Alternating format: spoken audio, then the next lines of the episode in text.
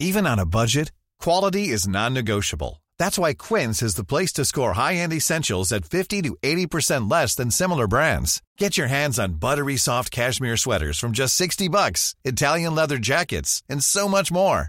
And the best part about Quince, they exclusively partner with factories committed to safe, ethical, and responsible manufacturing. Elevate your style without the elevated price tag with Quince. Go to quince.com slash upgrade for free shipping and 365-day returns. Hiring for your small business? If you're not looking for professionals on LinkedIn, you're looking in the wrong place. That's like looking for your car keys in a fish tank. LinkedIn helps you hire professionals you can't find anywhere else, even those who aren't actively searching for a new job but might be open to the perfect role. In a given month, over 70% of LinkedIn users don't even visit other leading job sites. So start looking in the right place. With LinkedIn, you can hire professionals like a professional. Post your free job on linkedin.com slash people today. Hej!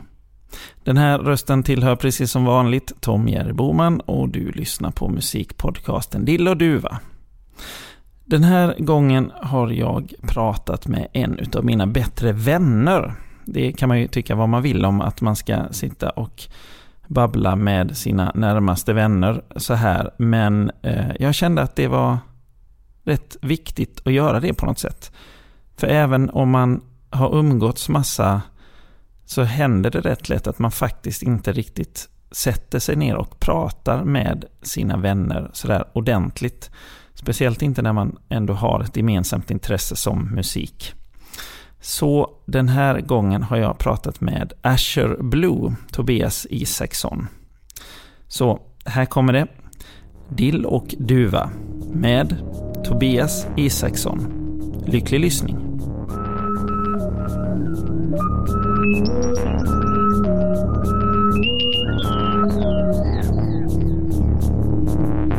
Dill med Tumji Woman.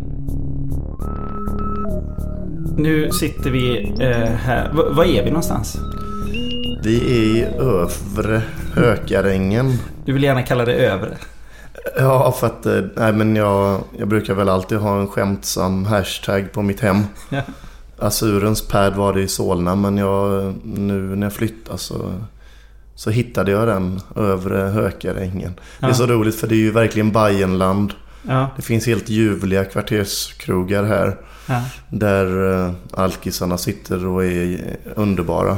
ja. Som one-liner jag hörde förra veckan när jag var nere med Smulan. Det var... eh, Du röker och dricker, du är narkoman och alkoholist. Jag kan de här grejerna för jag har knarkat mig igenom hela Europa. Du behöver Jesus i ditt liv. Den ranten, det är typ standard på Alltså jag vill, jag vill flytta hit nu. Il Contadino. Nej men faktum är också att eh, en seriös eh, grej som gjordes med en stadsarkitekt gav på gröna linjen Hökarängen bästa betyget. För vi Mm. har ju den här trafikfria Kullerstensgågatan. Där de här om året uppdaterade alla skyltarna på affärerna till gamla sådana klassiska neon. Mm. Det ju, Så det är verkligen så vackert att... Eh, det är ju den gatan man kan se i, eh, vad heter de, Lost Patrols musikvideo. Dennis Mm. Lyxzén och eh, Lisa Miskovsky eh, gjorde en musikvideo. Den utspelar sig på den gatan med de där gamla skyltarna och grejer. det är jättefint. Ja, kolla in den. Och nu bor ju både Lorentz och Azuren i Hökarängen. Så det är ju bara att vänta på gentrifieringen nu. nu, nu kommer alla hit. Och Men- den där cevicherian som inte går att uttala vad det är. Den, den lockar hipsters från innerstan att. Cevicheria det är någon sorts latinamerikansk mat som ska vara fantastisk. Men de har fan aldrig öppet när jag är vaken. Så det, Så det blir inget. de, har, de har bara öppet till åtta. Innan jag har vaknat bakis. Du, ehm, jag tänkte vi skulle eh, snacka lite om, eh, som jag alltid gör här med alla som är med. Eh, roligt att du vill vara med förresten. Ja Det är tack. grymt. Jag Eh, gillar uppmärksamhet. Ja, bra. Jag med. Det är därför jag gör det här. Det är därför vi sitter här. Eh, jo, ehm, jag börjar med att ställa eh, frågan eh, som jag ställer till alla. Vad hette gatan du växte upp på? Parkvägen. Och den låg var? I Lilla Tvååker i Halland. Mellan Varberg och Falkenberg. Det är norra, norra Halland där. Är det, är det, det är rätt Mitten. litet. Ja, det är väldigt litet. One Horse Town. Hur, hur har det påverkat dig att växa upp på ett sånt ställe? Eh, Det är lite, kanske låter lite konstigt att säga själv men jag är väldigt artig och har småstadsvärderingar. Mm. Alltid så får jag, jag blir så bra kompis med alla som, nu är jag ju bundis med han på Pressbyrån som jag köper kaffe av när jag ska åka in till stan. Ja. När jag bodde i Solna så var jag så bra kompis med de som hade motsvarande funktion där med, med kaffe och biljetter och sånt. Så att de, de fick ju mina skivor och så. Han bara, "Ah, ska du inte ha sången lite tydligare på nästa skiva nu? Jaha. Alltså de var insatta. Oj. Det är ändå ganska är stort fa- att bry sig så mycket om Ja, det är jättefint. the little people. För jag ser ju, jag är ju väldigt så vänster och Ja. det är därför övre Hökarängen är kanske ett skämt som passar för dem som vet vem jag är. Ja. Som vet att jag är lika vänster som de med Hammarbyflaggan mitt emot. ja. Det är ju fint. Nu kan alla spotta exakt var det är du bor. Om ni hittar Hammarbyflaggan i övre Hökarängen. Ja men en, en gammal sköning som är en riktig legendar i klubb Stockholm, Johan Hamrin. Som jag älskar, konstnär. Han sa att Tobaksvägen här är Hökarängens Beverly Hills. Okej, då har vi rätt ut det här. Eh, var det där på Parkvägen som musiken kom in i ditt liv? Kommer du ihåg när, när, när du blev drabbad av musik första gången? Ja, det var faktiskt på Vegagatan i Varberg hos min mormor och morfar. För de hade en sån där fin orgel med pedaler och två våningar av tangenter. Ja. En sån gammal stor pjäs. Mm. Och där satt jag Spelade och de båda spelade. två? Eller? Ingen av dem spelade. Det var De hade bara som... som en... Men det var väl alltid så för att det fanns ett instrument i alla hus. Men Ja. ingen spelade. Nej.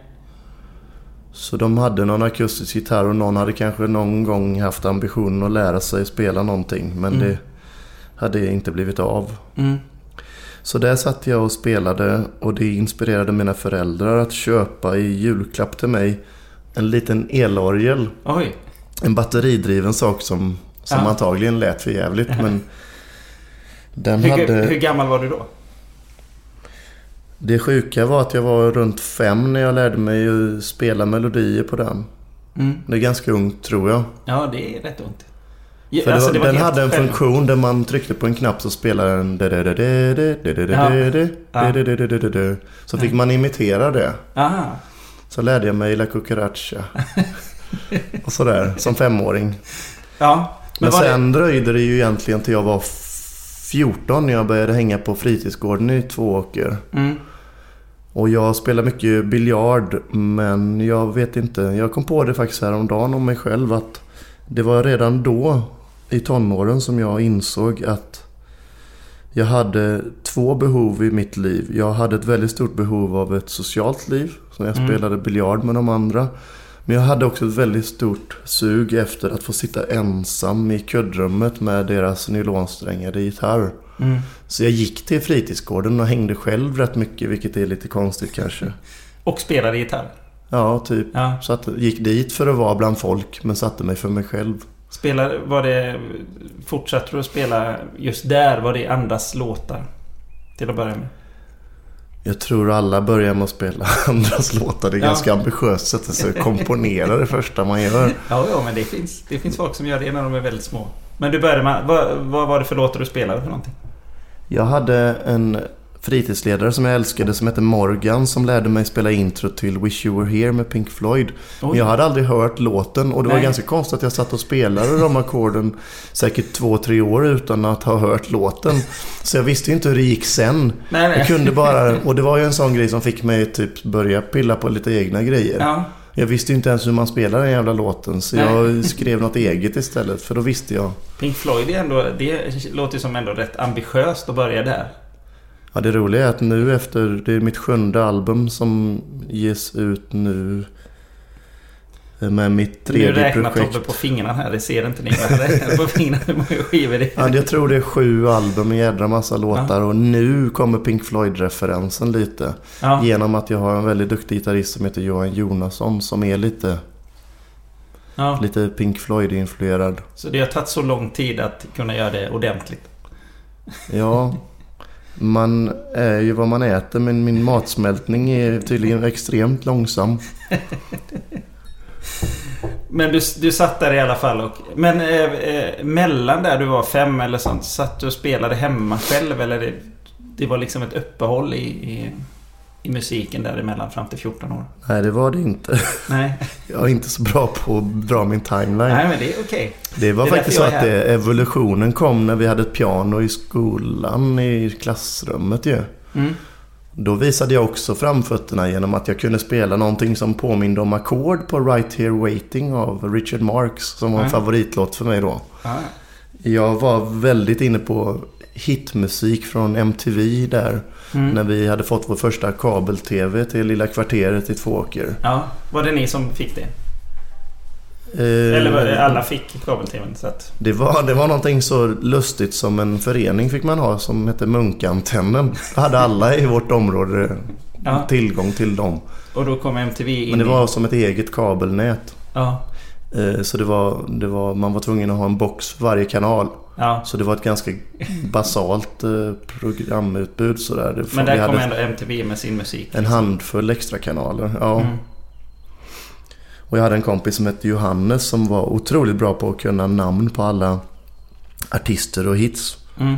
Som var lite av min idolkompis på att- för att han var så otroligt duktig på. Ja. Och Hollywoodskådisar var han bra på också. Så ni satt där och kollade och... Fast du tog, du tog liksom ut låtarna då? Eh, nej, det var bara just den som råkade sätta sig i fingrarna på en, Ja. en ung Tobias. Eh, sen hade vi också, just det ja, vi hade en, en musiklärarvikarie som kom i en, en gul Porsche till skolan. Åh herregud. Och hon var skitsnygg och alla var kära i henne. Mm. Men det var någon gång när hon, när hon sa någonting som var riktat till mig som då, då verkligen bländade det till med inspiration i mig. Och jag ville bli så duktig på att spela. Hon Ja. brukade sitta och spela för oss. Hon blundade alltid när hon sjöng för hon sa att hon brukar spela på pubbar. Ja. Och det var så mycket äckliga människor där. Ja. Äckliga män så hon ville inte se dem. Så, Vad hette hon? Kommer du ihåg det? jag kommer inte ihåg det men hon gjorde faktiskt en, en hit tillsammans med Mats Wilander, äh, Oj. tennisspelaren. Herregud. Jag har glömt vad hon hette faktiskt. Vilken, vilken koppling. Så, Men han kan ju inte ha gjort låtar med så jädra många Mats Wilander. nej, det borde, man kunna, det borde vi kunna ta reda på på något sätt. Eh, men hon inspirerade också väldigt... Eller det känns som att du där i början är att det är, är, eh, det är uppmärksamheten du söker. Med musiken liksom. Nej, det var det ju inte. Jag spelar ju alltid för mig själv bara. Jo, men du sa att, liksom att när hon eh, liksom riktade sig mot dig att du hade gjort någonting bra i musiken.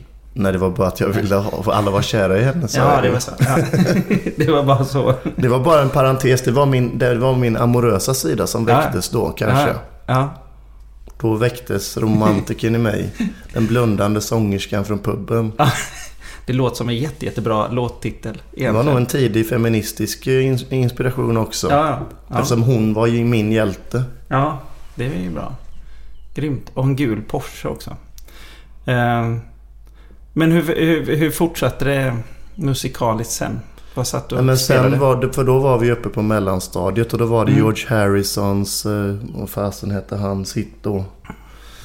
Typ eh, I got my mind set on you sjöng Mm. han väl. Och så var det ju lite Prince och Vanessa Paradis och Le Taxi. Mm. Och vi hade en sån där grej som var veckans låt i skolan. Ja, ja, Jag tror, att jag, jag tror att jag, musiken, fanns ändå någonting i musiken där jag ville hävda mig ändå. Även om jag inte gillade att stå på en scen eller något sånt där. Ja, För jag gick in som fan för det där. Och jag hade en låt som ingen hade hört. ja. Jag hade en, en version av SOS som hette Edelweiss med Ja, konstiga ja, joddlande ja, breaks ja, och den. grejer som, som Ja. var skitcool då. Jag hade den fräckaste veckans låt. eh. Jag har för mig att det var en väldigt speciell video till den på MTV. Som bara man- visades på vissa tider. Jag tror att man lyssnade på allas veckans låt och så fick man rösta för om man gillade eller inte. Och jag Ja. fick nog mest gilla utav alla på veckans låt. Det var långt före Facebook liksom. Så då, ja, men då var det mellanstadiet och sen Ja. var det då högstadiet när den nylonsträngade gitarren dök upp Ja. på fritidsgården. Ja. Så där har du det. Fem år, mellanstadie, högstadie. bra. Men var, var någonstans... Eh, började du spela med andra här någonstans? Ja, jag började spela lite grann men med, jag, vi gjorde en spelning med ett hårdrocksband men jag, Jag, jag gjorde ett faux pass där, ett oförlåtligt fel på spelningen för att jag hade lånat en skitfräck pedal med massa coola ljud av min, min kompis Peter som var lite äldre som spelade Ja. på ganska hög nivå, hårdrock. Och då hade jag råkat dra ut sladden och alla ljuden raderades som han hade gjort till mig på den där. Och en gammal jävla pedal som... Så eh, plötsligt så hade jag sämst ljud på min gitarr. Aj! Vad hette, vad hette det här bandet? då? Det hette nog ingenting alls. Nej. Det var en spelning i, i skolans matsal. Ja. Och då körde ni... Vilken genre? Hårdrock? Ja, det var typ lite så här Guns N' Roses covers och någon Metallica och så. Ja. Men så råkade jag säga i micken att alla ljuden var borta Ja. på min pedal. Och det var oförlåtligt så jag fick sparken från bandet. Efter en Men det var spelning. bra, ja. Men det var nog bra för mig att Ja. få sparken. För Ja. då väcktes mer den här känslan av att jag ska fan med göra det här själv. Ja. Annars hade du suttit här och snackat med en hårdrockare kanske. Ja, Om du hade fortsatt på den. ja, alltså jag vet inte. Det var nog bara en... Men jag var ju väldigt förtjust i hårdrock då. När jag, Ja. Men det var, det var Guns N' Roses var det som var... De är ju ändå lite Mm. klassisk rock om man jämför med typ metalbanden så. Vi var på självaste skolavslutningen.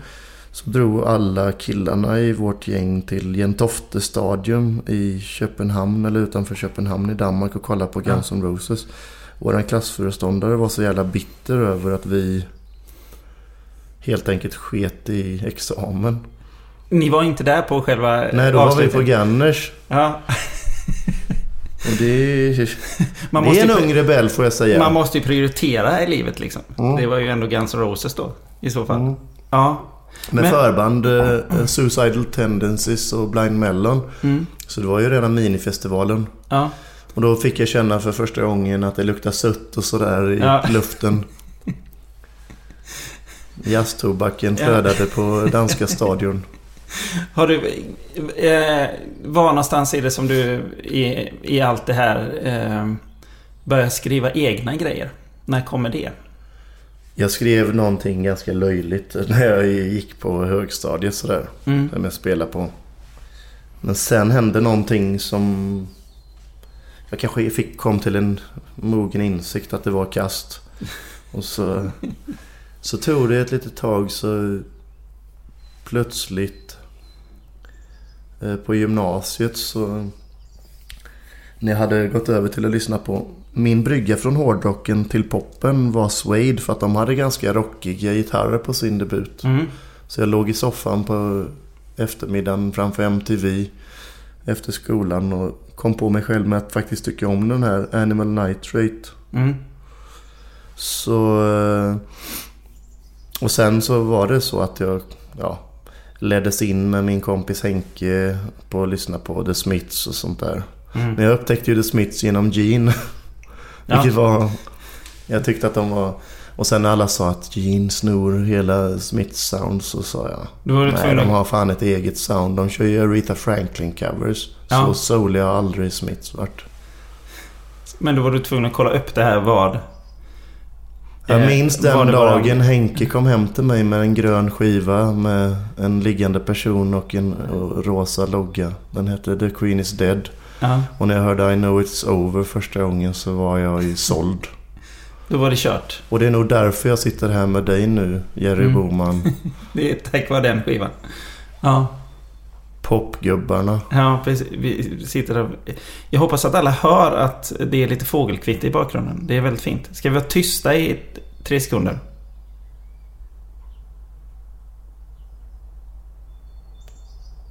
Där kom det lite. Ja, grymt. Var det bara för att du kom att tänka på Ja. Håkan Hellström nu när jag sa popgubbar? Ja, exakt. Hans fågelkvitter på Ja, ja den där precis. EPn. Just det. det. Nu blir detta exakt likadant. Mm. Eh, men vi vi går tillbaka till din... Eh, eh, då skrev du någonting där på högstadiet. Eh, vad, vad händer sen? Musikaliskt? På gymnasiet då när jag kom in på poppen så, så och jag började spela eh, så här Kent-låtar på Mm. akustisk gitarr. Jag hade köpt en med nylonsträngar och jag hade hyrt, Mm. hyrt en Porta-studio på Ingvar Mm. Ljud som jag...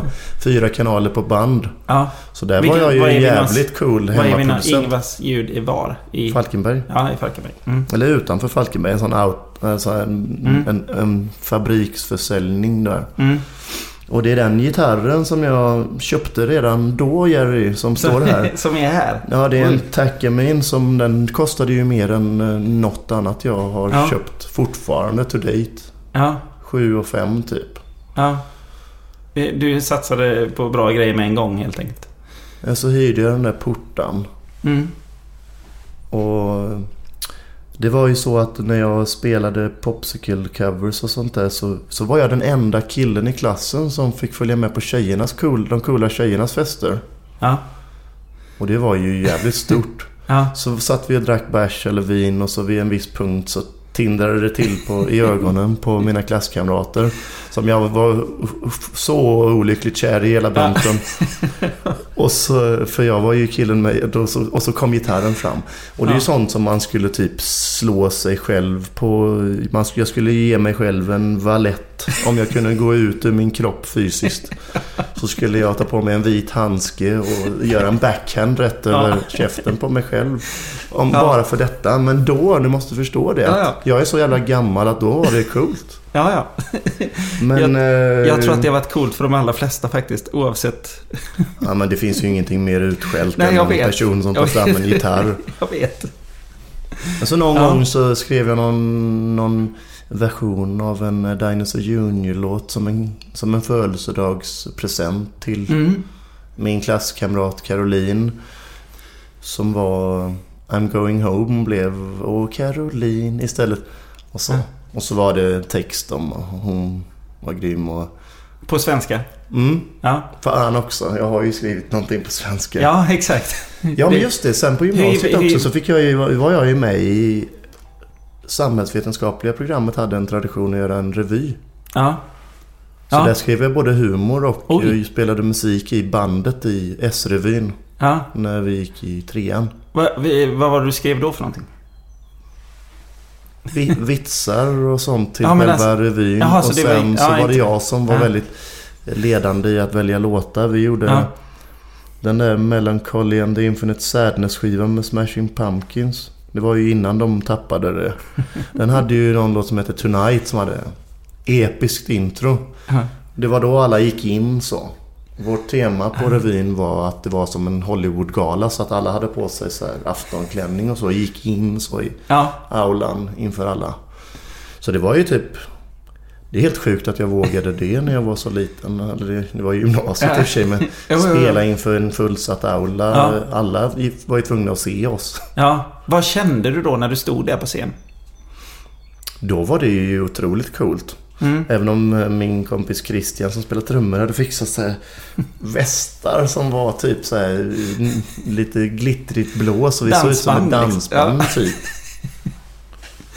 Ja, det här, vill, det här skulle man vilja se på bild. Men vad kände du alltså att Det, det, här med filmades oss... nog men Ja. det är gamla VHS-kassetter som har eh, självdött någonstans. Men just det här att, att stå på scen. Var det någonting som du liksom kände där att det var något som du gillade? Nej, det var mer för att det var sån där sjuk kollektiv eh, pepp på att eh, göra det ihop allihopa. Mm. Vi hade sjukt bra stämning i skolan. Mm. Jag har nog aldrig gråtit så mycket som dagen efter examen. Jag låg på altanen, det var soligt. Mm. Och jag låg med på magen och sola rygg och grät en kudde helt dyblötigt över att det, allt det där var över. Att det var borta liksom? Mm. Ja. Efter en underbar avslutningsvecka med fest varje dag och våran underbara klass och så. ja. Men ehm, det var nog också någonting som föddes där. Att släppa någonting som jag älskade så mycket och Mm. vara tvungen att gå vidare från det. Mm. Och alla de coola tjejerna åkte till Australien och, och Var, sådär. var åkte du? Jag blev kvar hemma ett tag. Och det var också, det var där fortsatte musiken lite. Ja. För, för den här portan gick att koppla in i P8 i musiksalen i skolan. Mm. Och då spelade jag in en låt som fan är mig jag nästan kunde släppa i, idag. Ja. Som eh, läraren i musik tyckte att den var så bra att han spelade upp den för sina elever. Oj. Och då var jag den bara ett år äldre. Nej, var, nej, nej förresten. Jag var ju tre, fyra, tre och ett halvt år äldre kanske. Ja. Än de äldsta eleverna på högstadiet i Ja, Tvååker det. när jag hade gått Mm. ut gymnasiet. Mm. Så då var jag så här gympalärarassistent, världens skönaste. men även som vikarierade från lågstadiet till högstadie. Ja. Men då fick jag låna musiksalen efter skolan någon gång och spela in den där grejen. Det blev fan bra tryck i det. Ja. För de där kassetterna ska man inte underskatta. Springsteens Nebraska inspelat på kassett. Det är så. Fast han hade ju värstingversionen. Jag hade Ingvar Juds billigaste. Det var, det, här, här kom det en klassisk Tobias hiss och diss i samma mening. Du hissade ju upp det här nu till att det var Springsteen-klass fast ändå inte. Ja. Det är extremt bra. Nej men faktum är som jag säger. Det blir någon sorts kompression och det läcker Mm. lite mellan kanalerna. Som faktiskt Mm. påminner om riktiga bandinspelningar som fortfarande Mm. ger någonting på samma sätt som vinyl ger bättre känsla än. Det är något i det. analoga där som... Det händer ju någonting liksom. Ja. Det blir lite... Det blir ju fel. Det finns det- ju fortfarande så kultakter som spelar in på sådana där med analoga syntar. Och det blir jävligt Mm. smetigt och nice. Mm. Smetigt och nice. Här har vi mig som jag kommer ihåg när Gustav Jelin sa. Ditt språk Tobias, det låter som en blandning av en akademiker och en fjortis när du pratar. Smetigt och nice, säger jag. 40 minus är jag nu. Fyllde år igår. Jaha. Ja, du fyllde år igår. Det var ju också... Hur, Men då vill jag tillägga att det är ett par minus. minus par, ett par väldigt, väldigt noga. Ja, väldigt noga. Det är därför du dricker massa kaffe nu för att du fyllde år igår. Ja, ja, det var ju svårt för dig att få igång mig här nu. Ja, ja jag vet. Men nu nu är vi ju igång. Mm. Ehm, Ja, måste den låten då. ja, mm, som du spelar in. Den lät bra, men jag fan med. Jag krävde mer av mig själv. Mm. Så jag bokade in studiotid Oj. Ja, hos Fredrik Larnemo på Rekordia-studion som har spelat in Martin och Dilba och... ja. Är det i eh, Varberg? Ja, och Ja. Ulf Lundells Slugger och så. Ja. Så då, men... Fullständigt kompromisslös kille, 20 år någonting. Ja. Skulle spela alla instrument själv utan trummor för det, det tyckte jag inte jag kunde. Jag skulle spela bas. Jag skulle fan aldrig få för mig att spela bas nu.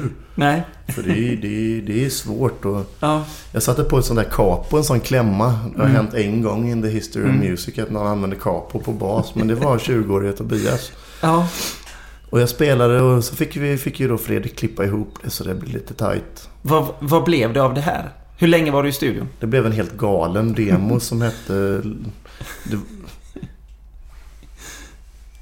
Three Shades of Blue eller Two Shades of Blue med ett band som hette... Mitt pseudoprojekt hette Laureate döpt av...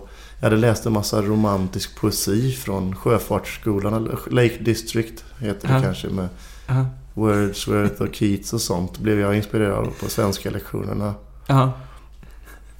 Eller om det var engelska lektioner, jag kommer inte ihåg om det var originalspråk. Men det var originalspråket som jag gillade. Ja. Så där har du nyckeln till engelskan. Fan, Ja. pusselbitarna faller på Ja, ja, plats de här, gör trots bakis. Ja, ja, du ser. Signalsubstanser som bråkar i Det huvudet. är, det är som ett psykologsamtal det här. Allting bara kommer. Du kommer lära dig massa om dig själv. Ja. Plötsligt. Men, Ja, men, men, både härligt och lite men läskigt. var... Men den gre- grejen var lite för galen alltså. Det lät som så här medeltidsgitarrplock. Ja. Jag hade lärt mig... Fredrik var imponerad av den fina tonen jag hade på gitarrplocket. Ja. Och det lät fint faktiskt. Hur, mycket var, hur många låtar och- spelar du in där? Jag kommer inte ihåg om det var två jag hade råd med eller tre. Ja. Jag tror det var tre men den, den sista var, blev kanske inte riktigt som... Den första Mm. låten hette Love is a thief. och det är så här 20-årig Kärlek- tokpretentiös, romantiskt Ja. inspirerad. Jaha, ja. Ja, Vad tycker du, om du tänker på det nu, vad tycker du om resultatet på de här två låtarna? Eller två och en halv eller vad man ska kalla det? det, det lät ju jäkligt lyxigt eftersom Fredrik har ju så jävla utrustning liksom. Mm. Vi spelade in det på rullband, sån, Ja. den tekniken alltså. Det var ju en Ja. inspelning värd 20 000. Ja, Men jag betalade fyra för en weekend. ja, Men då tyckte jag shit, jag kan gå till Eke istället på andra sidan vägen här och spela in för 1500 eller 2000 eller vad Eke tog i sin lite lite, lite, lite mer spartanska studio. Ja. Så då lämnade jag för stunden Fredrik och gjorde en demo. Ja. Och det var min andra inspelning och jag var någonting 21 kanske. Mm. Och den blev fan sommarens inspelning i Sound Effects. Fyra och ett halvt av fem. Så jag fick ta med mig min kompis Henke och han fick fota mig hette- mot fästningshörnan där med, i skinnpaj. ja. Vad hette du? Var du under namnet Tobias Isaksson? Eller var Nej, det det var liksom... fortfarande Laureate. Men Ja. det var min andra. Ja. Och då kan man säga att fan, om man klipper av den där första så Mm. var jag ju ganska redo redan från början. Jag är glad att det där aldrig blev ett skivkontrakt för det har tagit mig lång tid att blomma ut i mitt fulla så. Men Ja. De ringde mig från Universal i Stockholm Oj. till Tvååker. Mamma svarade liksom. Oj. Och ville snacka om den här inspelningen som lät så jävla dyrt tyckte de. Ändå. Ja. Va... Och så... eh, Men det blev, Sommarens blev sommarens demo. inspelning i Sound Effects. Vad hände mer? Eh, då fick jag spela på Ap- Apple Bay Day festivalen i Varberg. Mm. Ulf Kronheims fantastiska... Det var ju västkustens Emmaboda festival. Mm. Och då var det så här Hot Nights och Bo Kaspers och sånt där det Mm. året. Och då skickade jag den där demon till Daniel Claesson på GP som gav den en fyra. Han blev rörd av spelningen. Jag var helt kompromisslös klädd i svart. Och det var Pingstkyrkans musiker med hawaiiskjortor och shorts på scen. Och så jag som satt och blundade som hon tjejen i Ah. musik. Ah. För jag ville ju inte se den tomma gräsplanen framför. Fast folk stod... Det var faktiskt en viss publik. Eftersom det var där. festival och så. Ja. Och då hamnade jag ju lite i Hallands Nyheter och sånt där. Ja. Och sen så fick jag 4-5 i GP. Och så gick jag tillbaka till Fredrik Larnemo istället och gjorde faktiskt en ännu bättre grej. Mm. Och där någonstans så är jag på väg att flytta till Göteborg. Och jag tänker att nu är fokus så baktungt här på hela min... Så när jag var fem. Ja. Så det blev ett par superhyllade demos. Ja. Fe- Fyra, fem, fem i betyg i demospalten i GP utav Daniel Claesson. Och Ja. det blev ju massa labels i Stockholm som sa kom och spela på våran sån showcase för artister. Och då var jag så här trångskallig fortfarande. Eller vad ska man säga? Trång, tjockskallig och sa trångskallig. Trångskallig. hittade vi på. Det. Ja, det var trångt. Jag hade så mycket intellekt så det fanns, inte- fick inte plats Det var trångt i huvudet. Ja. Precis, ja men så sa de så här. "Eh, Kom och spela ett showcase för oss live. Alla förläggarna har en sån här grej. Ja. Jag spelar inte live. Sa jag då. Med trångt i huvudet. Och så... Hade, Det var hade så det... trångt i huvudet så jag sa nej. Ja. Så sen så... eh, Va- Alltså var det här någonstans? Ehm, Det var nog faktiskt så att eh, det var innan den där livespelningen då eftersom jag Ja. sa nej till att spela. Ja. Men är det- är det- insåg jag att jag var tvungen. Är det där eller är det senare som du säljer en låt till reklam i England?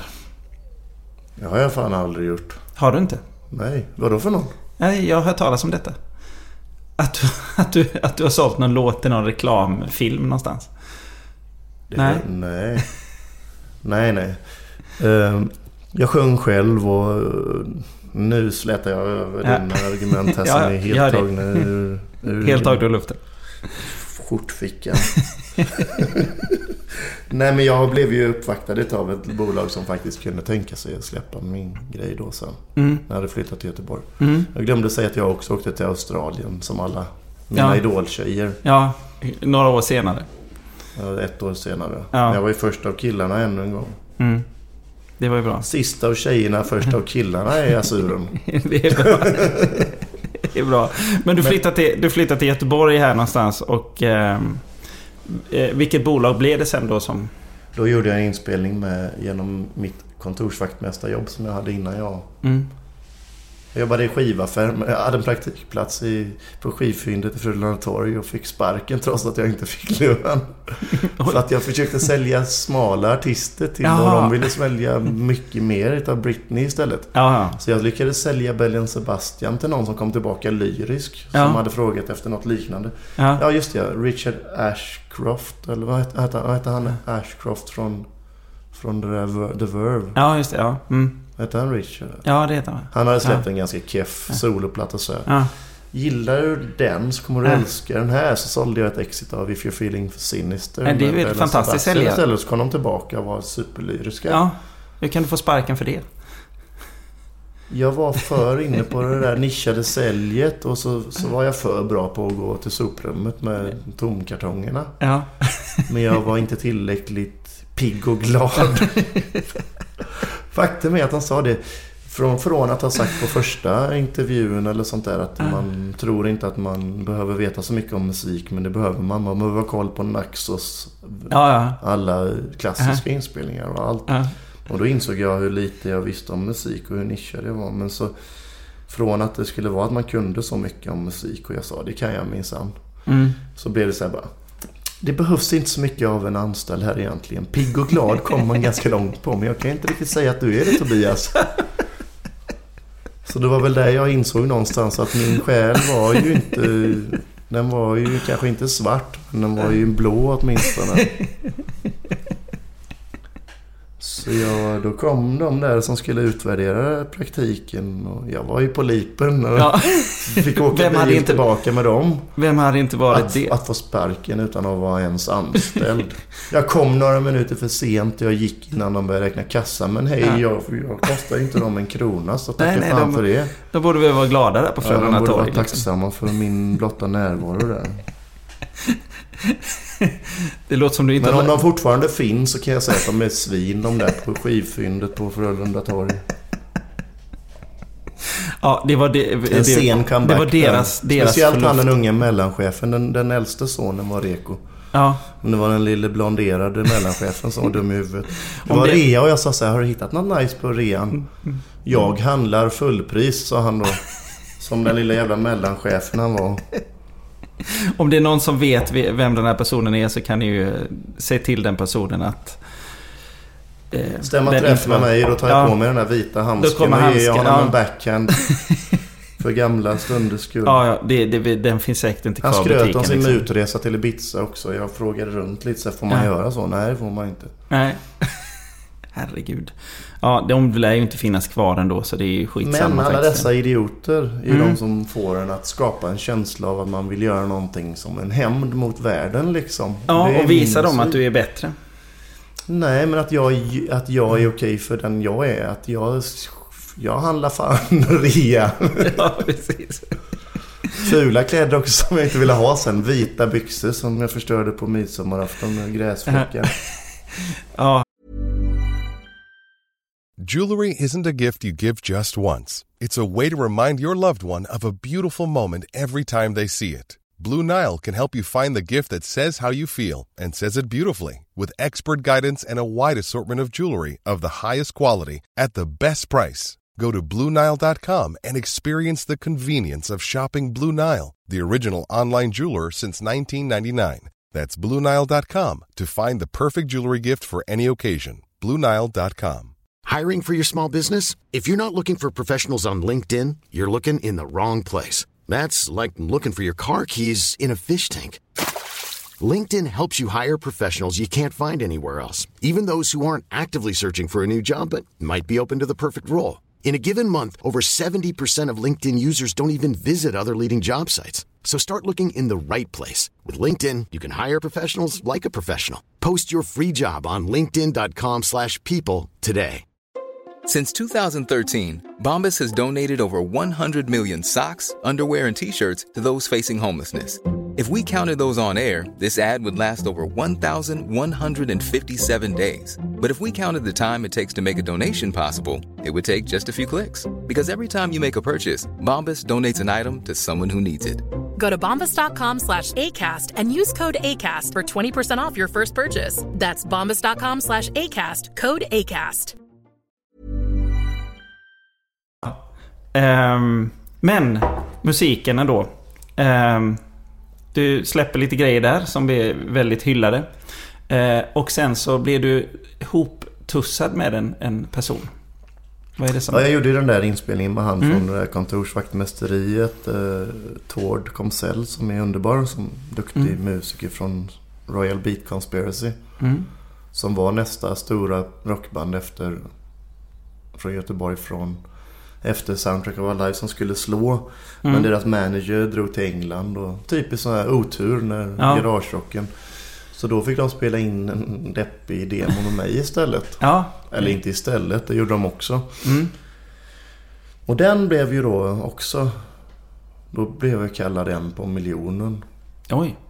Alltså, På framsidan av GPs sådana som sagt på tidningsstativen för Ja. eh, helgbilagan. Laureates är en på miljonen. Ja. Fint. Och då ringdes det lite igen. Ja. Och den gången så var det lite e-mail också. Ja. Det här nya fenomen som Ja, kom in precis. någonstans mellan 5 och 25. Ja. En hotmail-adress kanske. Hade jag, precis. Så Hotmailen fick ett erbjudande från skivbolaget Labrador att Ja. synd på så rara ärtor är en mening som Mm. Det, aha. Niklas Angegård på Summer Sound Recordings som var syskonbolaget till Labrador. Ja. Tyckte att låtarna var så himla fina men att min sång inte riktigt höll. Nej. Och så hade jag tänkt på det en del att ja men det kanske den inte gör. Jag kanske vill börja ge ut grejer nu om jag får chansen. För jag var ju helt övertygad om min egen eh, styrka som låtskrivare och så. Mm. Så jag kan ju börja med, okej har du något förslag på någon, någon sångare då? Eh, Gärna en tjej då. Mm. Ja det har vi faktiskt. Vi har en tjej här som heter Malin Dahlberg i Douglas Hart. Mm. Och hon bodde då i Umeå. Så fick jag höra två låtar med Douglas Hart. Och shit, hon lät ju som Stina Nordenstam tyckte jag. Mm. Där vacker och, och ljus röst. Så jag bara, kör i vind och vi började skicka kassetter till varandra. Och hon så småningom, eftersom hon hade två band då på Labrador. Mm. Så för att Det var Douglas blev Hart och vad var det mer? Och Laurel Music. Ja. Mm. Så då flyttade hon tillbaka till Göteborg. Mm. Och vi hade en underbar blomstrande vänskap och vi fick in Max Sjöholm på trummor. Och gjorde en debutskiva som hette This Night and the Next. Mm. Efter, efter några sådana här Summer Sound... Nej, vad, heter det nu? De hade de här singlarna, Sound of Young Sweden hade vi varit det, med med några låtar. Ja. Så det var ju Mm. det som var debuten. Vilket år är det här ungefär? Det var ju 2002 någon gång som vi blev ihopmatchade. Mm. Och 2004 kom debuten This Night and the Next Mm. på Labrador. Mm. Som fick här 8 av 10 av Anton Gustafsson på Sonic och så. Mm. Men, och den fick några fyror i landsortstidningen men den fick inte så många recensioner. Mm. Och alla i Göteborg som hängde på Starke Adolf och lyssnade på så här lite skitigare pop. Mm. Twee-pop. Som var lite så här otajt spelat så. Mm. Tyckte att vi gjorde borgarpop. för att Att vi hade ett var för- Stockholmsbolag som det ryktades om Ah. att de hade en familj Ja. från reklamvärlden. Aha. Så då var man inte lika cool som Franke och, och det här. Att ni var för bra helt enkelt? Eller för Nej. polerat, för fint? Fast det var ju super... I och med att jag skrev väldigt deppiga och me- melankoliska och melodiösa grejer. Mm. Influerad utav den här alt-country-vågen som jag verkligen omfamnade några år där runt 2000-talets Mm. början. Med Ryan Adams första soloskiva Heartbreaker var jättebra och lite sådär. Så det var ju akustisk, lite folkpop. Med väldigt mycket popsicle-influenser bakom. Som jag gillade de här raka popmelodierna. Mm. Men eh, fan, vi åkte till England. Vi fick släppa skiva i England och vi var i Tyskland på turné och... Det gick rätt bra ändå. Ja, Men det hände lite säga. grejer. Vi fick Ja. ganska många sådana här licenser i Taiwan. På Magnum Music och... Mm. Vi hade en låt som... Som hamnade i en reklamfilm. Men det var i Korea, Mm. en schamporeklam. Så Ja. helt ute och cykla Nej, var det helt inte. ute och cykla var jag inte. Nej, precis. Men England var ju också där. Så det hade Ja. du också ett hum om. Men det Ja. var ju just att eh, vi hade ett litet skivbolag där. Som Mm. släppte vår musik. Mm. Stereo Test Kit Records. Vad tror du, vad tror du det var som, som folk gillade med, med den musiken ni gjorde då? Det var ju att det var... Jag hade blivit dumpad för första gången Mm. och det var så jävla ärliga texter. Mm. Jag kommer ihåg orden från eh, recensionen. För jag är ju lite Rainman som de kallar mig, mina kollegor på Hybris. Ja. Det var någonting med att de flesta skulle bara ge upp och Ja. lägga sig ner och gråta eller någonting. Men Tobias samlade ihop sina känslor och gjorde en skiva istället. Mm. Då var det ju snack om att jag debuterade med en skilsmässoplatta. Även om Mm. jag inte var gift. Mm. För jag skrev eh, melodier och, och, och text. Mm. Vilket. Vilket, Malin hade ju sitt där hon skrev själv. Ja. Så det var, det var skönt att hon tillät mig att få göra min grej trots att hon var... Hon var ju ändå stjärnan. Hon var den som stod längst fram på scen. Det, vad, eh, det känns ju nu som att... Eh, eller du har alltid varit... Eh, texterna har varit viktiga. Var de det då också? Ja, då var jag fortfarande fakta. Mm. Gamla Lake District-romantikerna. Så det var... Jag kommer ihåg när jag spelade upp det där för en kompis något år senare som tur var. För annars hade den där vita handsken fan åkt på där alltså. För han sa så här. Jag har nog aldrig känt riktigt så. Som du sjunger här. Nej. Så det var ju jävligt grävande. Att någon inte kände igen sig alls? Nej men det var väldigt grävande texter. Ja. Mm. Och um, Är, är, är texterna, eller då var de... det var som terapi så typ så här. Ibland när vi var på turné. När vi hade haft det stressigt och Malin hon hade ju sin... Hon var vegan så hon kunde inte hitta mat. Hon hade inte fått mat och så var det stressigt inför gig. Så det var ju någon gång när det var... De texterna var så tunga för henne att vara ambassadör för. Så att hon Ja. bröt ihop en gång i Leipzig innan spelningen. Oj. Så det, det var ju tungt. Vad känner man då som när man har skrivit något sånt som någon annan bryter ihop utav? Jag bröt väl också ihop då. Kramade henne och bröt ihop lite med henne. Men, ja. Men... ehm, Men att folk blir så påverkade utav någonting som du har skrivit. vi fick med oss någon jädra emo-tysk i turnébussen hem som hade ett stort bandage på handleden. Han hade försökt att ta livet av sig dagen innan. Oj. Och så sa han det när vi kom till Sverige. Hade jag inte fått den här getawayen nu så hade jag nog dött. Och det var den grejen som var fröet till. För att nu måste vi gå vidare här. Ja, nu, ja det måste vi göra. Då kommer vi fram till motreaktionen till de Ja. tyska emosarna som skär sig. Ja, exakt. Vi skiter i det där att vi gjorde en skiva som inte riktigt blev som man folk hade väntat sig. Det släpptes aldrig. Men vi gjorde en fin skiva som var lite för mycket gitarr. Som skivbolaget tyckte att det skulle varit lite mer flöjt. Ja. De ville att vi skulle låta lite annorlunda och vi vägrade. Ja. Typiskt, ja. Det trånga huvudet fanns med mig precis. fortfarande. Här ska inte vara någon flöjt. Här ska fan inte vara någon flöjt. Nej. Så då sket vi hellre ut den och vi vägrade betala för att färdigställa på något annat sätt själva. Det var ju Ja. redan bra tyckte vi. Ja. Så Cycles kom aldrig ut. Nej. Men Och vad jag hände var lite då? sur på Labrador då kan jag erkänna Johan och Niklas. Mm. Om ni lyssnar på det här. För det tror jag de gör. Det är mina vänner. Ja. För ibland var man ju lite sur. Ja. Men jag började ju älska dem lite igen när de hade hört min Stardust som var motreaktionen. Exakt. Upptempo, fartfyllt. Och då var det fan med flöjt när Ja. det var blås. Och för alla som inte hänger med nu, vad hette det här projektet då? Det är ju fortfarande ingen som hänger med jag säger namnet. Jo. Ett fullständigt eh, bortglömt projekt som heter Irene döpt efter en turistbild på min mamma framför en skylt i Irene, Illinois, population 523 och en silos som där stod med Ja, alltså Irene på. amerikansk. Ja. Så då blev ju det, jag var ju tvungen att döpa ett band efter det. Ja, precis. Och det var tweepop och det var fan både hatt och blås kallar de den genren. Handklapp och massa medlemmar på scenen. Och tamburin. Ja. Men det gillade ju tyskarna ändå. men i alla fall, då hade de plockat upp en låt på P3s eh, musikprogram. Vilken var det?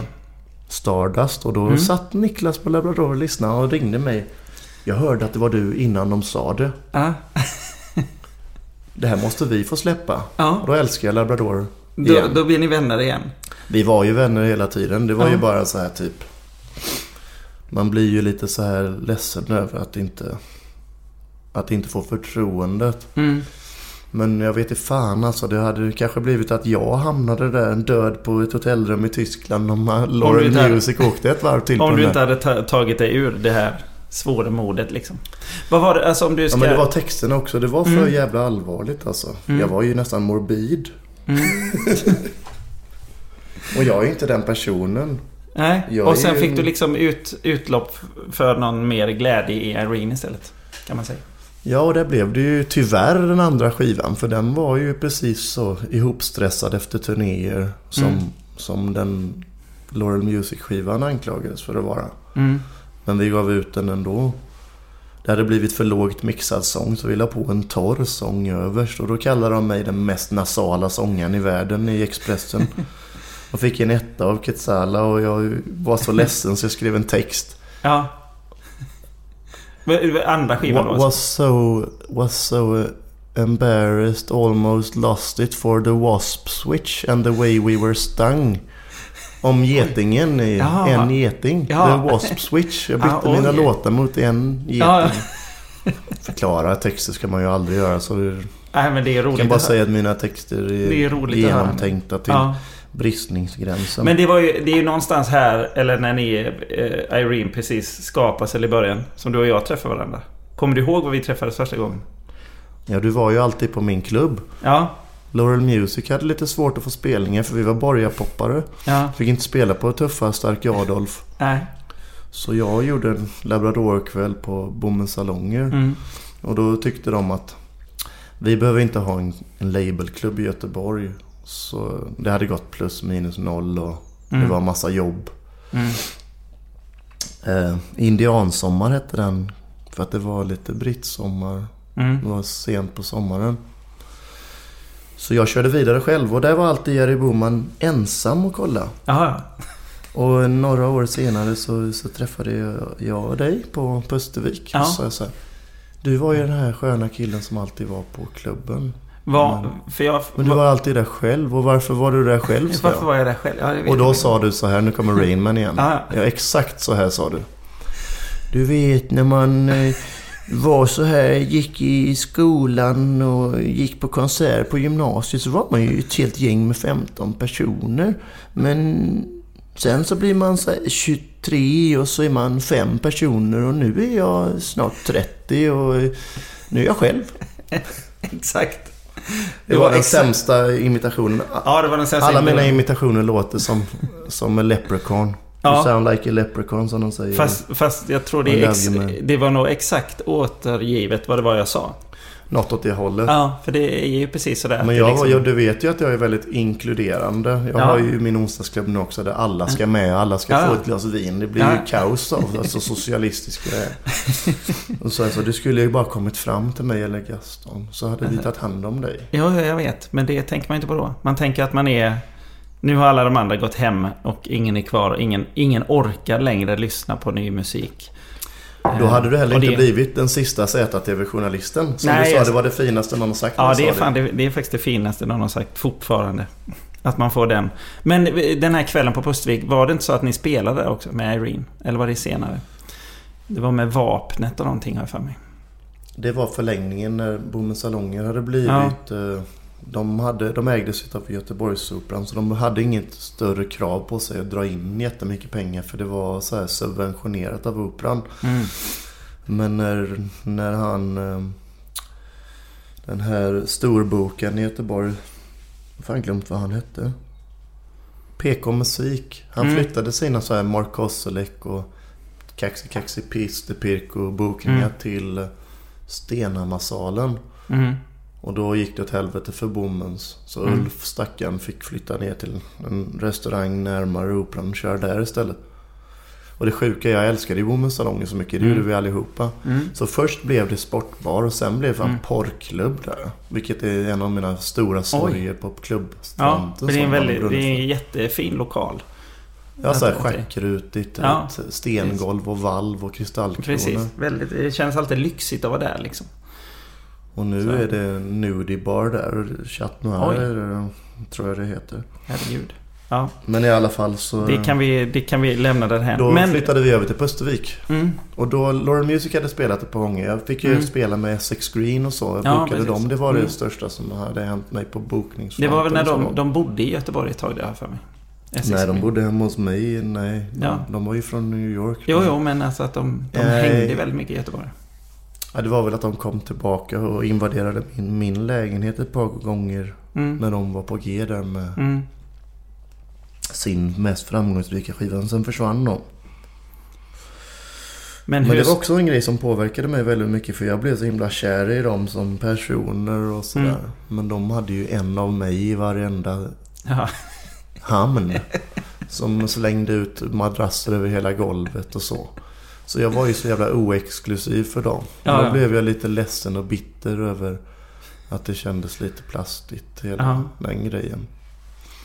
Men i alla fall. Kom Irene där på Österviks premiär 10 minuter. Mm. Kort gig. Mm.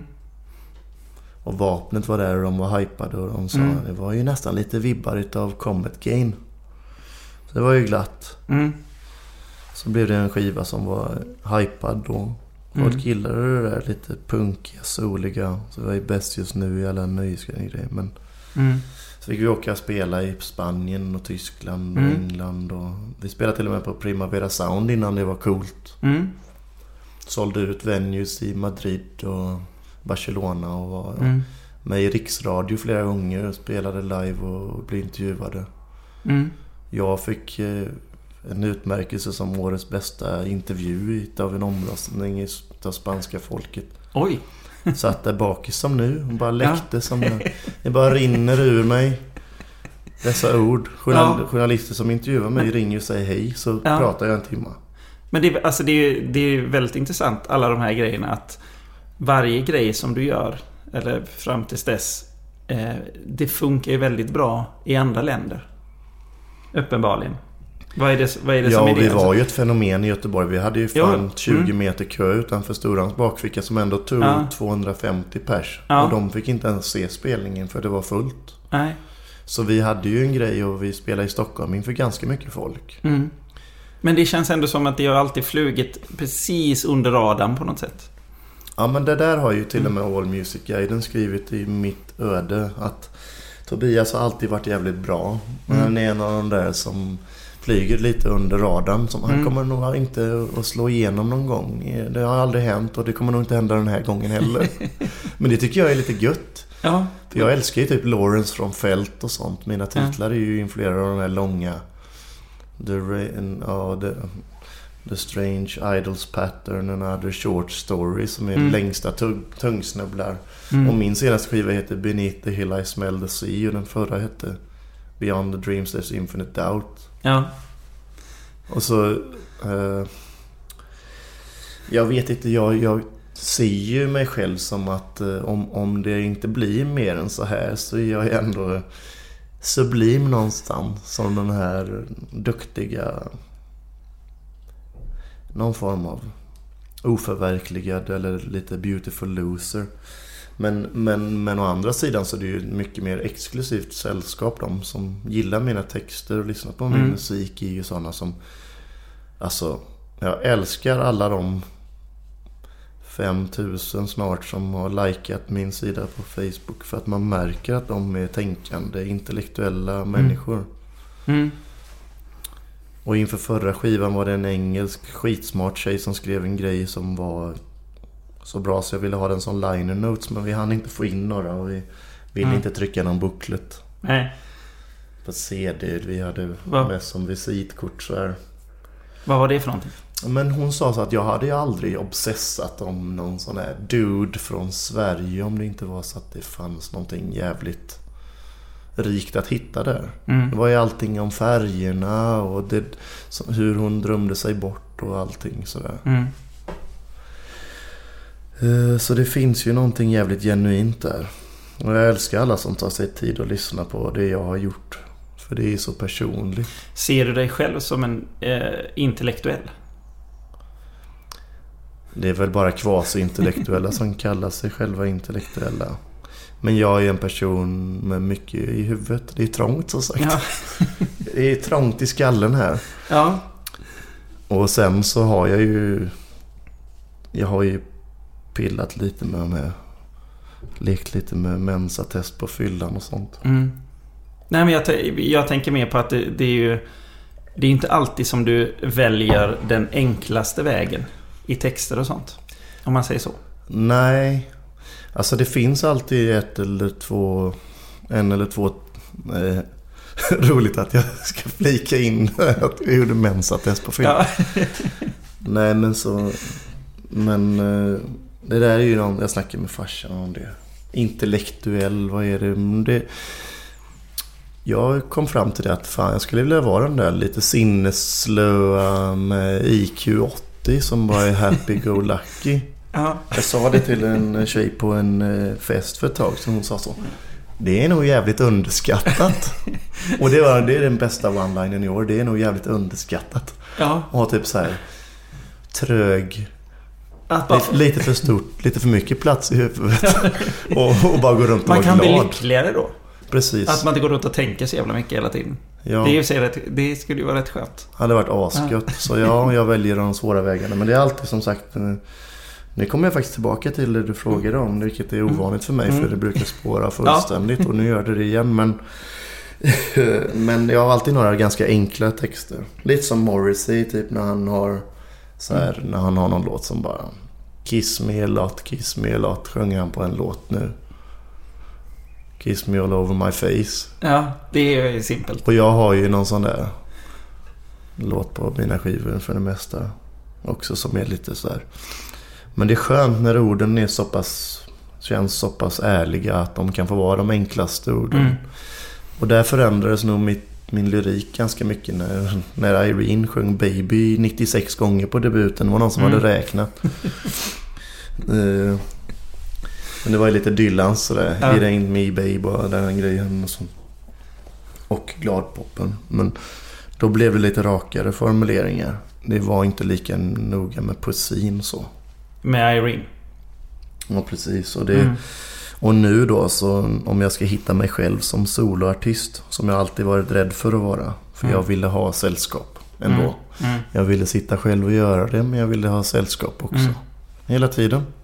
Det är all samma sak. sense. Ja, det här är ju det som ett so- samtal i soffan. Ja, jag det är- ligger i divanen där med psykologen. Precis, det är fritidsgården kommer tillbaka helt enkelt. Precis. Ja men i alla fall så. Nu är det ju tillbaka till ett allvar. Men det finns också en liten uppsluppen glimt i ögat. Och lite så här. Lite quirky humor med, Mm. med att... Och det är väl det att jag börjar bli så gammal att jag har hittat eh, mitt uttryck liksom. Mm. Men eh, om vi knyter tillbaka här till eh, eh, Irene. Mm. Eh, körde på. Hur många skivor släpptes, släppte Irene? Vi släppte två. Och den där Mm. andra var inte så jävla kass. Så den där ettan var väl lite sådär sensation. Lekman fick femma, vi fick etta typ. Ja. Samma veva. Mm. Så stod vi, vi hade en rad på skivaffärens hylla så hade han tio rader. Så. ja. Eh, Men ehm, Men sen så... den var ju väldigt populär. Det var ju den skivan som den blev omröstad till en av de 20 bästa plattorna det året i Spaniens största musiktidning Mm. Rock Deluxe. Mm. Och vi spelade på Primavera Sound och vi gjorde utsålda turnéer där. Ja. Så den var nog lite hemma, hemmalandets feber på den. Mm. Även om jag kanske själv hade velat sjunga om hela helvetet. Eller bara låta någon annan sjunga det. Var, det, var det för att någon sa att du inte sjöng bra? Var jag var ju enerverande nasal så. Men på första skivan så bara gick jag in och ingen annan ville sjunga. Så jag bara sjöng utan att tänka. Mm. Mm. Men problemet med sång är att om du inte vet vad du ska tänka så ska du helst inte tänka alls. Nej, då kommer det tillbaka till det att man ska För vara lite trög. och sånt, de gör ju att man lär sig och tänker Ja. på att göra rätt. Ja, Men jag hade ju inte en aning så... så du bara körde på. Och men sen då så... Efter jag flyttade till Stockholm efter Mm. tredje breakupet så samlade jag ju de där gamla Göteborgsminnena i Rule of Thirds. Mm.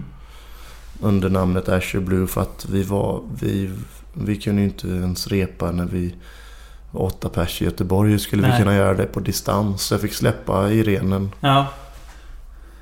Alla mina namn har ju haft så här. Laurel Music var, hade väl, var väl LM, men Irenen och nu är det Azuren. Det är ett sätt för mig att göra det lite mer så här lättsamt. Att det känns så pompöst att kalla sig popstjärna eller popartist överhuvudtaget.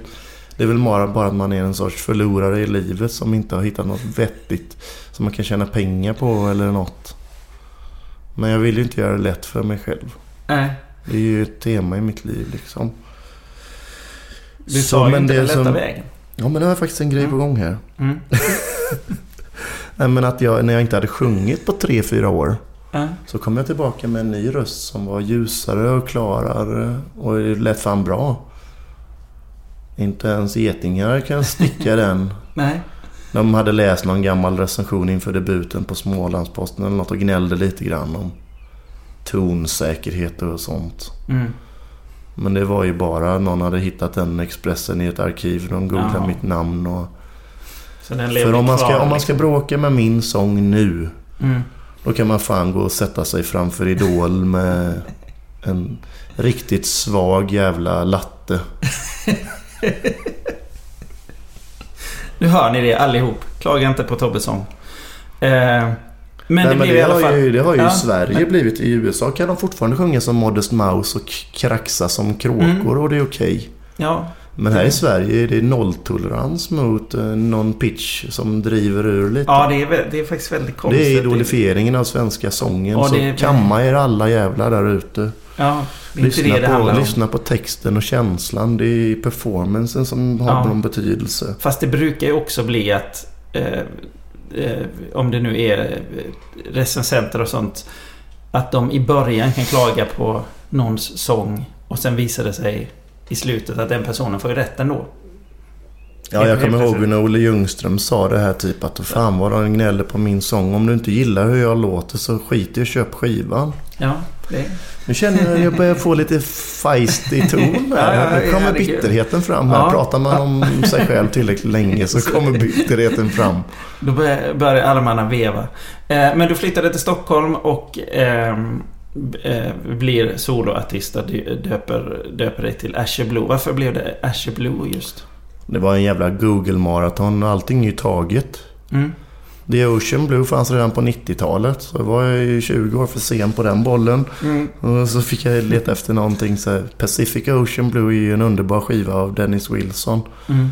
Men det kunde man inte riktigt. Och så tänkte jag så här, nu är jag ändå... Nu har jag ändå valt att hamna i Sverige efter all Australien och Mm. efter Göteborg så är jag i Stockholm nu. I, Mm.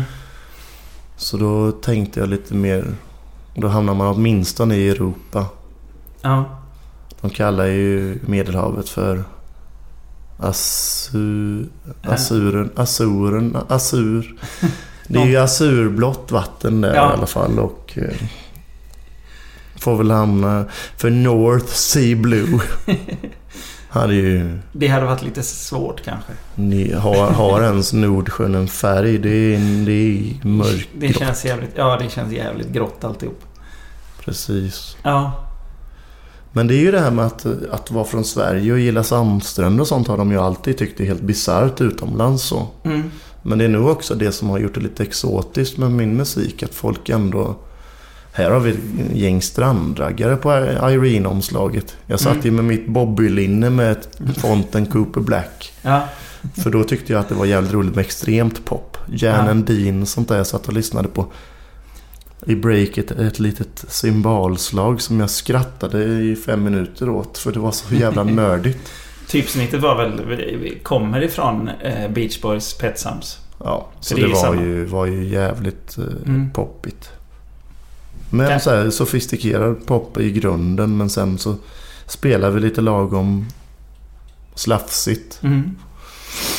Så Men det var ju Ash- charmigt men man får ju också tänka så här om folk sitter där ute nu och om folk sitter hemma och, och liksom polerar sina rb altare Ja. Jag lyssnar på det där också hörni kids. Jag har alltid haft koll så det, den, då var det fan ballt att spela det. Ja. Lyssna på åldermännen här. Det var ju...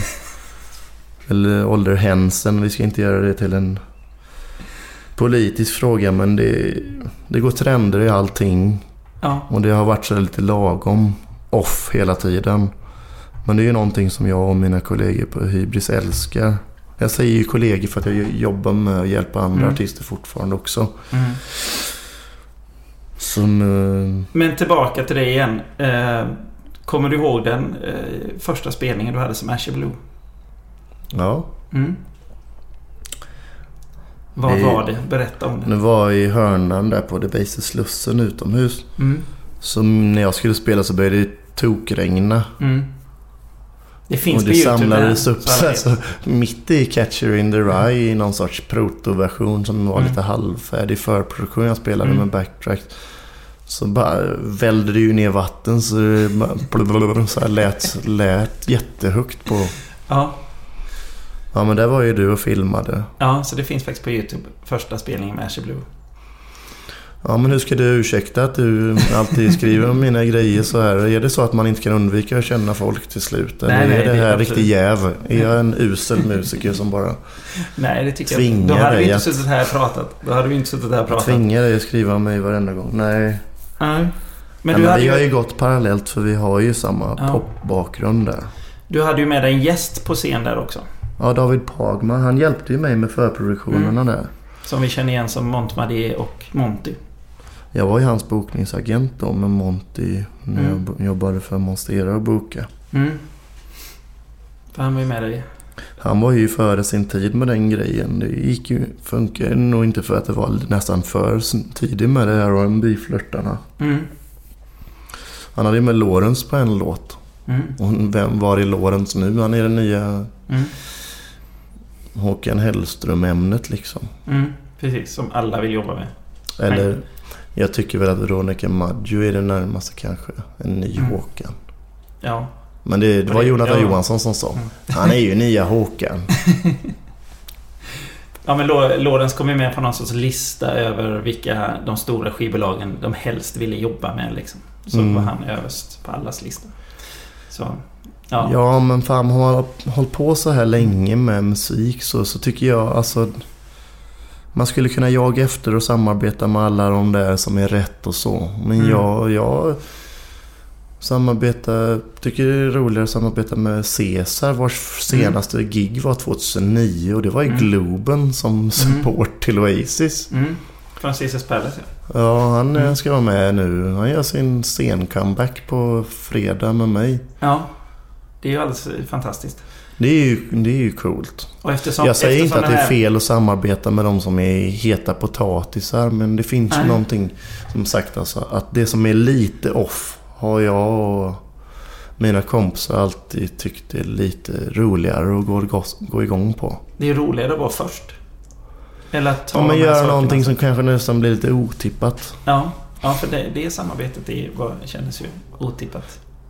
Ja men om det kommer någonting från helt som... Jag har inte lyssnat på akustisk musik sen jag nästan...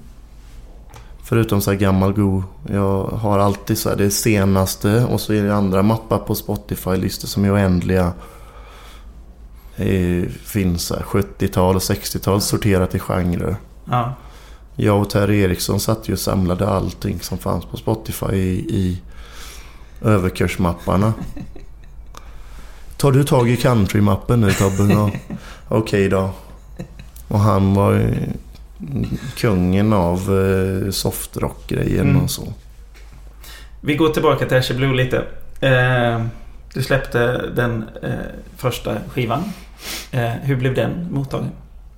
Det ser du där på väggen Jerry. Ja, titta. Det är en vinylskiva som hänger på väggen. Berätta, vad, vad är det vi ser? Det är ju min, mitt pris då.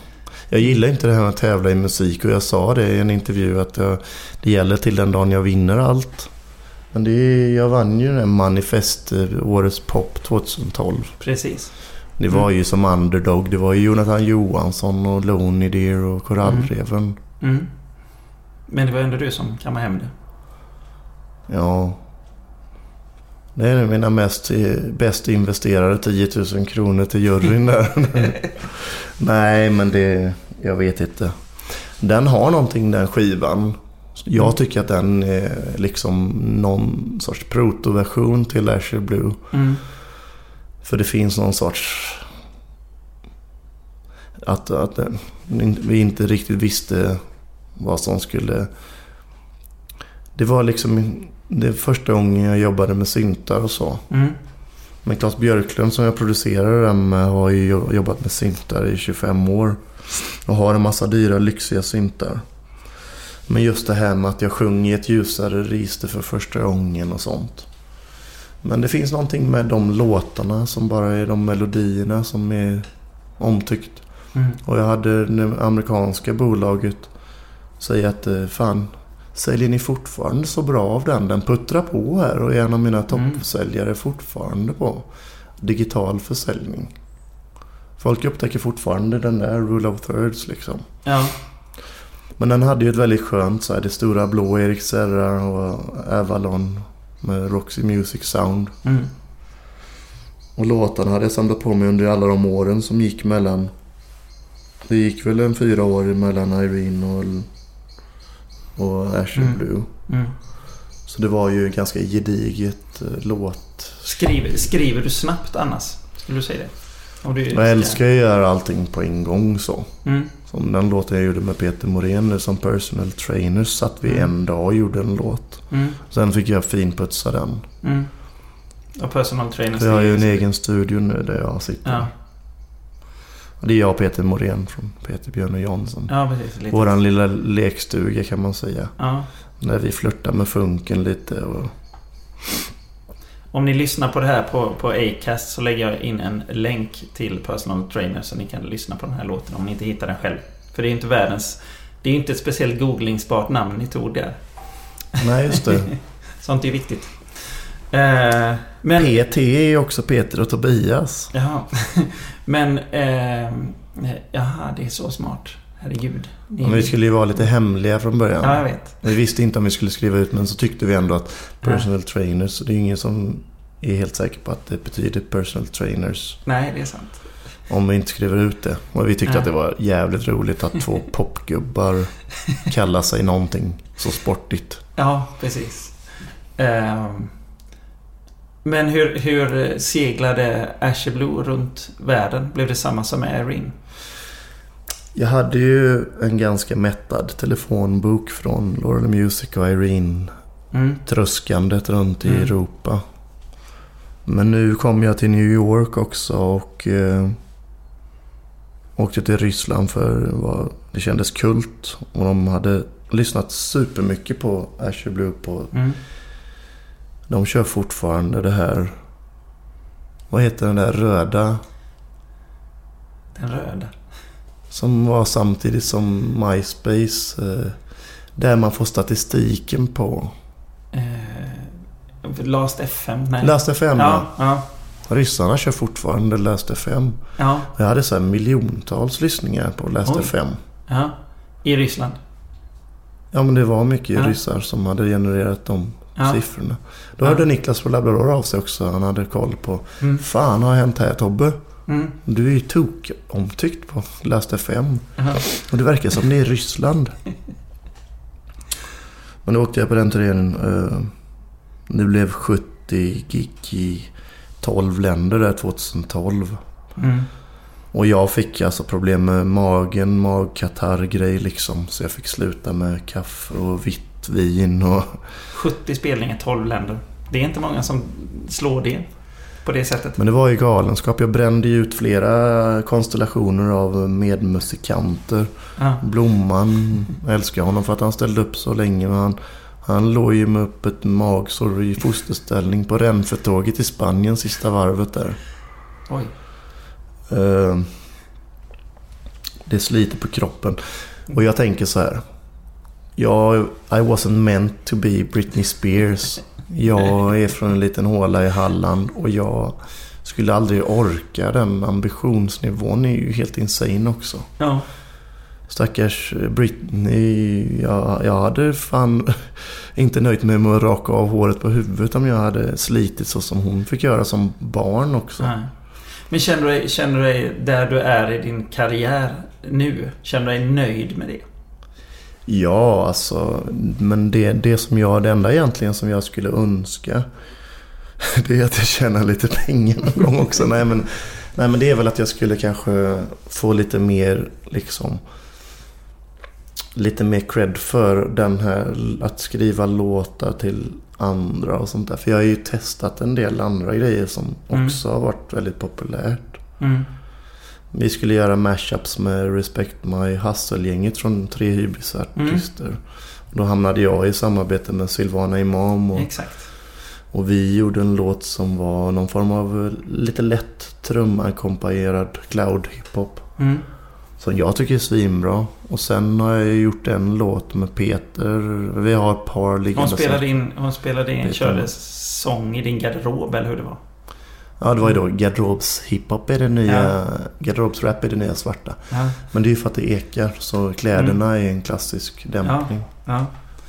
Men Jag är rätt smart ändå. Men, Ja. ja. men, eh, så har jag gjort den här med Peter. Så har jag gjort en låt med Patrik Berger som inte hittat någon hem än. För den, den var lite konstig text. Vi, vi skrattade ganska mycket. Men det är en ganska skön sån här lite rock.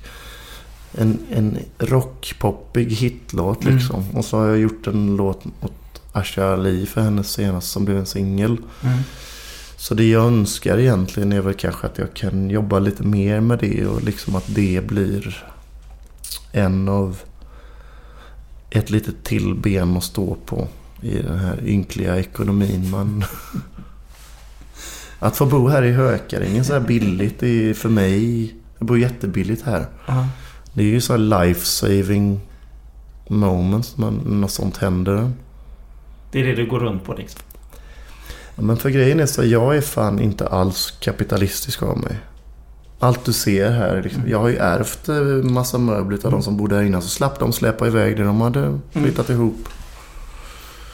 Någon annanstans och, och det blev smidigt så. Och Det är inte så att jag är helt black. Jag har ju alltid klarat mig på ett Ja. eller annat sätt. Men så här, den där gitarren. Jag har en fin gitarr liksom. Ja. Jag har en elgitarr som är billigast bra är ofta för mig så här prylar som... Mm. Det blir så lätt så jävla Känner du att det finns... Du att, gearslattigt med syntar och sånt där också. Ja. Nu behöver jag en ny synt och sånt där. Och jag menar det är ju tillfälligheter som räddar den ibland. Och det kanske är lite segt. känner du att det blir en konstnärlig frihet i det? Jag älskar ju det här. Om jag jämför med typ mina vänner som ligger på majorbolag. De sitter ju och väntar på att få svar från... Mm. Det är möjligt att kommunikationen är jäkligt bra och reko och sånt där. Och de får svar direkt och sånt där. Men de får ju vänta på luckan och få släppa en singel. Och... Mm. När jag och Peter gjorde den där låten som vi tänkte skriva åt någon annan egentligen. Och Mattias gillade den så gav vi ut den som singel. Så kort tid efter att det hann hamna på Spotify och de iTunes och sånt. Mm. Inom veckor alltså. Typ inom Mm. två veckor. Mm. I can release a new act within a fortnight. Varför sa jag det på engelska? Mycket, mycket oklart här nu. Det är så trångt i huvudet. Men eh, det är ju jävligt gött alltså. Och det var ju sån här Ja. skivan jag kanske hade. Ja, du sa ju innan att du gillar att göra grejerna snabbt. Som Postiljonen eh, är ju det enda aktiva hybrisbandet som är större än Asher Blue faktiskt. Mm. Jag fick lite statistik där. Mm. Men de har ju ett engelskt management och de kör kanske lite mer planerat. De ska ju släppa sitt album nu i höst istället. Mm. Men jag slängde ut mitt nu på onsdag liksom. Ja, Orkar inte. ni lyssnar Äntligen på det här innan sommaren så liksom. har det kommit ut. Ja. Eh, Men vinyl och CD får komma i mitten av juni. Men så gör ju Mm. även majorbolag nu av någon Mm. anledning. Det är ju mycket kö till vinyltryckerierna Mm. nu. För att det är så, har blivit populärt. Ja, Igen. det säljer mer än någonsin nästan. Eller Men jag än det där men diagrammet. Vi är ju väldigt internetbaserade. Eller digitala på Hybris. Mm. Och det där diagrammet jag såg från någon musikbranschstudie visar att det är uppåt en så här 50-60% det är den digitala liksom. iTunes-försäljning och så. Mm. Och streamingtjänster. Sen var det 26% CD. Mm. Och bara 4% vinyl. Mm. Och övriga procent är så här ringtones och konstiga Mm. Kassettband kanske har Mm. 0,5%. För det har också blivit lite så här kult Ja, ja, precis. Men... ehm, så det där liksom... Kommer en vinyl som att det är en jäkligt fin grej att ha bara. Ja. En riktig jävla läckerbit blir det. Mm. Så jag avslöjar hur den ser ut. Jag gör gärna det. Omslaget är ju lite persikofärgat. Ja. Och det är ju ett foto som är taget på Naturhistoriska i Göteborg på Sälarna. Ja.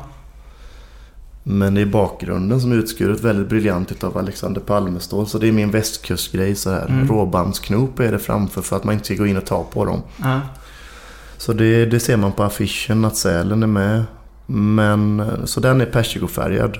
Bara som ett hav. Mm. Fast det är målat. Mm. Man tror man är ute och blickar ut. Men man är inne på museet i Göteborg. Vilket är jättevackert med min bakgrund. Ja. Men, men så är själva skivan transparent blå. Ja. Den mest azurblå jag kunde hitta. Mm. Eftersom det här blir pricken över it. Min del tre är en trilogi. För Mm. jag tänker så här lite så här. Jag lyssnar ju inte själv särskilt mycket på så här poppiga grejer nu kanske. Eh, Under processen när jag jobbar med den här musiken så lyssnar jag ju mycket på Asher Blue-låtarna. för att den ska bli så bra som möjligt. Ja. Och för att jag kanske gillar dem lite också. Ja. Men det känns ju perverst att säga. Men... ehm, men så jag har gjort så många så här kick, kick, snare, lite new waviga rytmer nu. Så jag, det måste komma något nytt. Om det ska bli något mer från Azuren. Och också så man vet ju Mm. Det är aldrig. ju massa samarbeten som du har också. Jag kan, jag kan ju dö imorgon för att komma med den härligaste. Bästa tänkbara scenario att jag får dö imorgon. Nej men så eh, jag kan, kan dö eller någon annan kan dö. Jag kanske lägger ner det här. Jag kanske inte får släppa någon mer skiva. Hybris kanske börjar hata mig eller kanske inte någon som vill jobba med mig mer. Så både Laurel Music och Irene var egentligen bara någonting som ebbade ut Mm. av livet. Så nu har jag i alla fall det här samlat, den här trilogin. Mm. Och det är klart att det finns en del efterkonstruktion i det. Men det började redan med förra skivan. För att den var ju så här oupplöst liksom. Mm. Slutade med något drömskt och vagt. Och nu landade det ju i någonting som slutar med en psalm i kyrkan. Ska det låta som jag slängde in allt i ett stort reverb. Och då vet man inte om någon har dött eller om det rent av är någon sån här som lyckliga Star Wars-slutet. Där de firar att de har besegrat eh, de Ja. onda krafterna. Ja. Och det kanske jag inte vet själv. Men så är det ju- här är så mycket inside information. Man kanske förstör magin i det. Men ibland kan det ju vara så. Jag Kän- tänker inte säga i alla fall. Men det Känns- finns väldigt mycket inramande Ja. grejer som funkar som en trilogi. Och det börjar med Grant McLennan cover och slutar med en Robert Forster innan salmen. Mm. Så Go-Betweens-gubbarna fick varsin. Känns, eh, kan du känna ibland att, att när du har gjort alla de här grejerna, eftersom nu när du pratar om dem så är, det finns ju någon övergripande tanke över alltihop. Kan du känna ibland att shit, de som lyssnar på det här, det här går helt över huvudet på dem? Nej, men alltså... Jag tror mina lyssnare är ännu smartare än vad jag är. De förstår nog ganska mycket. Det är ju ganska många mantran som återkommer. Mm. Som, som, som är liksom... På min första skiva hade jag någon harang om att allting... You lose your heart and you lose your game. You find the reason, lose it again. Mm. And you're trying to find the reason but it's gone and you just can't get it back. Något sånt där. Och nu är det mer typ så här. And the willows will bend and the bridges will burn. And you'll find yourself reaching for the lessons you've learned. Those few moments of clarity, the reflections of light. All the faces you've loved illuminate in the night. Rimstuga men så här. Men eh, vackert om livet sådär. Så det, Ja. Det är inte svårt att förstå någonting Om man lyssnar noga. Behöver inte lyssna så jävla noga heller. Jag har ju mixat sången tydligt nu. Så nu slipper, så nu slipper någon säga det i alla fall, att det är för lågt mixad sång. Mm. Just det. Mm. Kaffegubben kan vara nöjd nu. Mm.